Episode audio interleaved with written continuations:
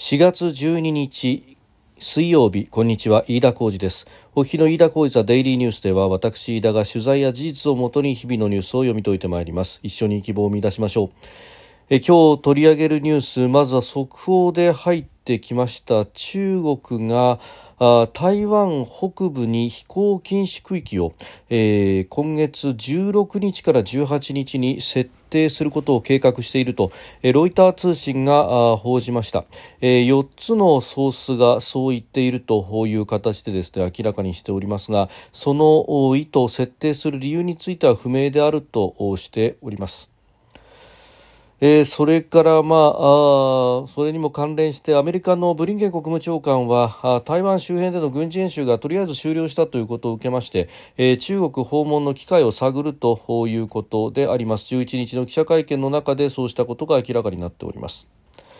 えー、そしてリニア中央新幹線の着工がままならず取り沙汰されている JR 東海と静岡県の関係ですが、えー、JR 東海の丹羽新社長が、えー、今日自身の新社長就任に際して、えー、静岡県庁の川勝平太知事を訪れまして、えー、このリニア中央新幹線に関して意見交換をしたということであります。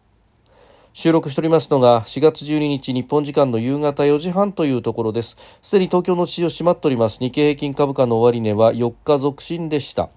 えー、昨日と比べ159円33銭高2万8000飛び82円70銭で取引を終えました、えー、大台の2万8000円台に乗せてきたということであります。アメリカの景気悪化懸念が和らいで、えー、前中のアメリカの相場でダウ平均が上がったと。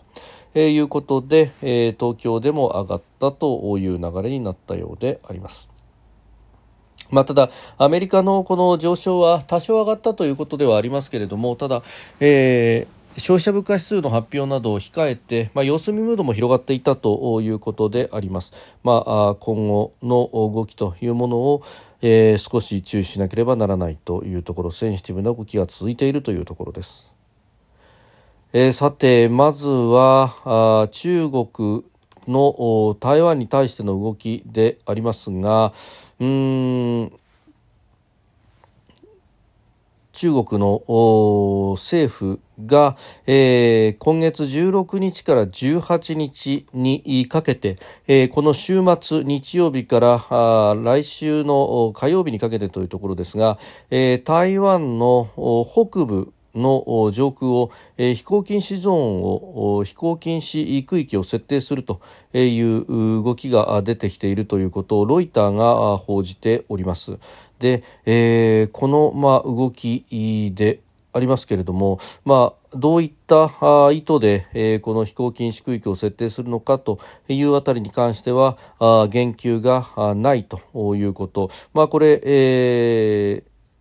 中国当局にも、え、その旨の質問というものを送ったようでありますが、え、これに対してですね、え、何かリプライがあったというようなことはなく、え、沈黙を貫いたというところで、え、あります。で、えーまあ、複数のソース4つのソースが明らかにしているというふうになっております。で最新の動きとしてはあこういった報道を受けてですね、えー、台湾の国防部の当局者が、えー、反応を見せているというところですが基本的にはあ状況を注視するというような発言にとどめております、まあ、あこれがどういう意図を持つものなのかどういう動きなのかというのは、えー、まだまだ分析をしなければならないことが多いというところでありますが、まあ、ただですね、えー、この時期というのが折しも中国が演習を終えた後そして、えー、アメリカとフィリピンの間の大規模な定例の合同軍事演習バリカタンが11日に始まったばかりであります、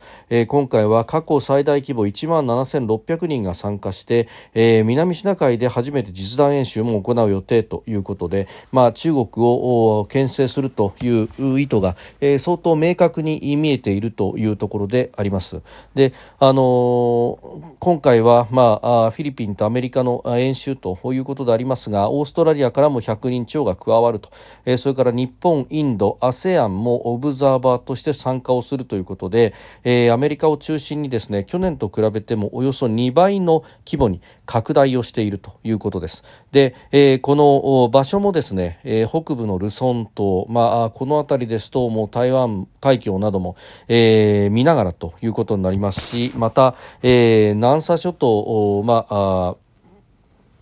パラセルなどに近いですね、スプラトリー諸島などに近い西部のパラワン島などでも、水陸両用で、両方での実地訓練、他にもサイバーセキュリティ、テロ対策、災害対応なども実施をするということであります。で、えー、先日はですね、このアメリカ、あ中国がごめんなさい、えー、台湾の周辺で演習をしていたということ。で、それにはあ空母3頭というものも出してきていたということ、まあ、ここでも申し上げましたけれども、その3頭がですね、えー、演習をしていた、えー、まさにそのあたりのタイミングで、まあ、具体的な日時というものは明かされてはおりませんけれども、えー、報道によればですね、えー、アメリカ軍の空母ニミッツなどの空母大機軍が、えー、その地域にとどまって展開をしていたということでありました、まあ、通常の行動をとっているんだということを、まあ、アメリカ軍の当局者などは強調しているというふうに報じております。でニミッツはですね先日日米韓の合同の軍事演習にも、えー、参加をしておりました。でその前には、えー、この沖縄周辺の海域でもってですね日本の海上自衛隊やあるいは、えー、陸上自衛隊の機動師団、えー、等々とも演習を行っていたということであります。えー、まああそうしたことが事実であればですね、まあ、空母3島と空母二密率いる大機軍というのが、まあ、あそれほどかなり近いと目視するほど近くはないかもしれませんが、まあ、ニアミスするような形で、えー、同じような海域に、えー、対峙していた可能性があるということであります。で、さらにですね、えー、言えばあ、中国軍はその後も演習が終わった後もですね、台湾周辺での活動が常態化しているということ、それから台湾周辺のみならずですね、えー、中国の情報収集艦が、えー、日本の周りをぐるっと一周するような形で、えー、千葉海峡を通り、さらには、日本海を北上していって、えー、津軽海峡をぐるっと回って太平洋側に出て、えー、南下をし、えー、そしてうん昨日今日あたりの、えー、統合幕僚幹部などの発表によればですね、えー太平洋側に出てきて、えー、そして南西諸島のあたりで、えー、海峡を横切るというようなところまで、えー、補足されているということが出てきております。まあ、あこのあたりの動きなどなどというところをですね、えー、いろいろと見ていきますと、えー、西側と中国の再当てというものが、まあ、かなり厳しさを増しているということがよくわかると。いうところであります。えー、まあ、八丈島の辺りをですね通ったというのが、まあ、週末あたりに、えー、報告がされていたということでありますしそのまままっすぐに来ればですね今度は南西諸島の辺り、えー、屋久島の辺りを通るのかあるいは、え、宮古島の宮古島と沖縄本島の間の、えーまあ、航海、公の海のあたりを通るのかというところでありますが、まあ、あいずれにせよですね、えー、中国の艦艇が日本の周りをこうして動いているということ。そして、えー、アメリカはアメリカで、えー、作戦行動を行っているというところであります、まあ、ちょっとこの16日から18日の動きというのは非常に注意が必要だなというふうに思うところです、えー、次のニュースにも関連するところですけれどもこの期間というのが、えー、ちょうど G7 の外相の会合が、えー、日本で行われるというところで、まあ、これにはですねアメリカのブリンケン国務長官もやってくるという予定になっております。でブリンケン氏はその直前にですねベトナムも訪問するということでありますが、えー、先日というかですねまああの昨日、現地は昨日になります。11日ですが、えー、アメリカとフィリピンの両政府がワシントンで外務防衛担当閣僚協議2プラス2を開いておりました。7年ぶりに開いたということであります。で、えー、共同声明の中で世界の安全保障と繁栄に不可欠な要素として台湾海峡の平和と安定の維持が重要だというふうに共同声明の中に明記されております。で、あの、ドゥテルテ政権からこの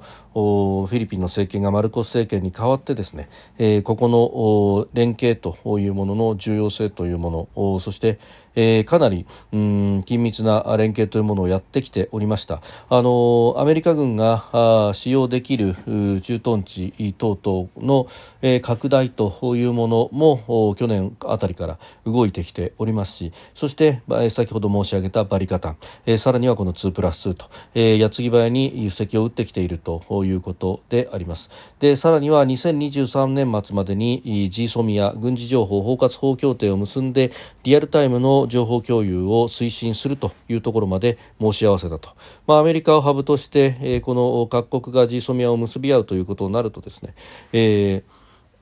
情報の共有というものができるということにもなってまいります。で、えー、こうした動きの中で、えー、中国が、えー、台湾北部への飛行禁止区域の設定ということで、まあ、普通に考えるとですねこの区域に、まあ、弾道ミサイルなどを撃ち込むようなあ演習をするのかあるいは、えー、何か別の形で、えー、軍事的な動きを見せるのかうん読み切れないところではありますけれども注意が必要なことは間違いないということ速報でお伝えをいたしました。えー、それからですね JR 東海の丹羽社長はあ今日えー、自身の新社長就任に際して、えー、静岡県庁の川勝平太知事を訪れまして、えー、リニア中央新幹線に関する意見交換をしたということであります。で、えー、まあこれ、えー、川の流量の変化あなどなどを問題する県とですね早期着工を目指す JR 東海の間で、まあ、協議が長期化しているというか、まあ、角突き合わせた状態のまま膠着しているという形になっております。で、えー、双方ともですね、あのー、このリニアに関してのやり取りのみならず、えー、観光関連のやり取りなども行うということを、えー、強調しております、まあ、30分の会談なので挨拶込みでとなると、えー、それほど突っ込んだ話し合いになったかどうかというと微妙なところでありますし、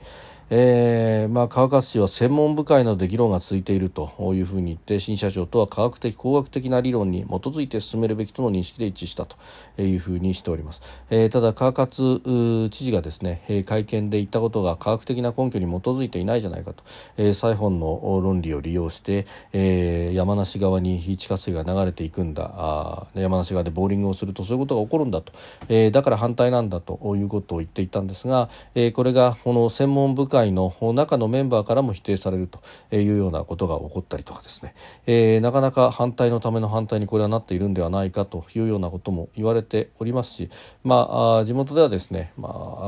まざ、まなスキャンダル等々というところもあって、えーこの川勝さんに対しての目というのはまあ厳しくなってきているというところでありますが、うんももはや政治マターになってしまっているというところで、えー、こじれにこじれてしまっております。で一方でこれあの国の調停等々というのも、まあ、国土交通省なども動いておりますが、えー、何分ですね、えー、もともと、えー、国がなかなか動かなかったところで JR 東海が自分たちの企業のプロジェクトとして、えー、スタートをさせていると、まあ、後に税金が一部入るということになりましたけど大半を自分たちで賄っているんだということがありますんで、えー、なかなか当事者同士の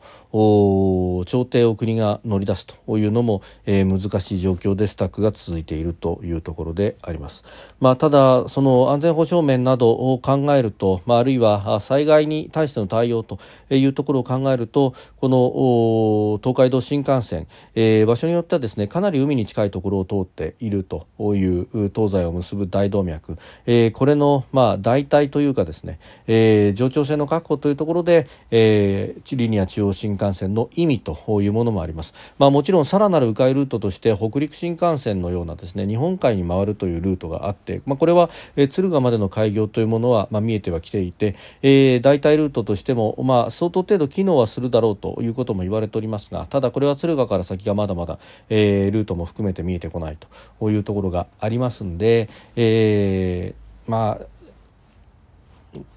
国家プロジェクトとしてもこうした代替手段が必要になってくるというところなんだろうと思うところです。まあ、対極的な見地というものを、まあ、なかなか地方自治体の首長さんに求めても線のないところではあるかもしれませんけれども、えー、そうした判断を求めたいところであります。飯田浩司デイリーニュース月曜から金曜までの夕方から夜にかけてポッドキャストで配信しております。番組ニュースに関してご意見感想飯田 TDN アットマーク Gmail.com までお送りください。飯田浩二はデイリーニュース。また明日もぜひお聞きください。飯田浩二でした。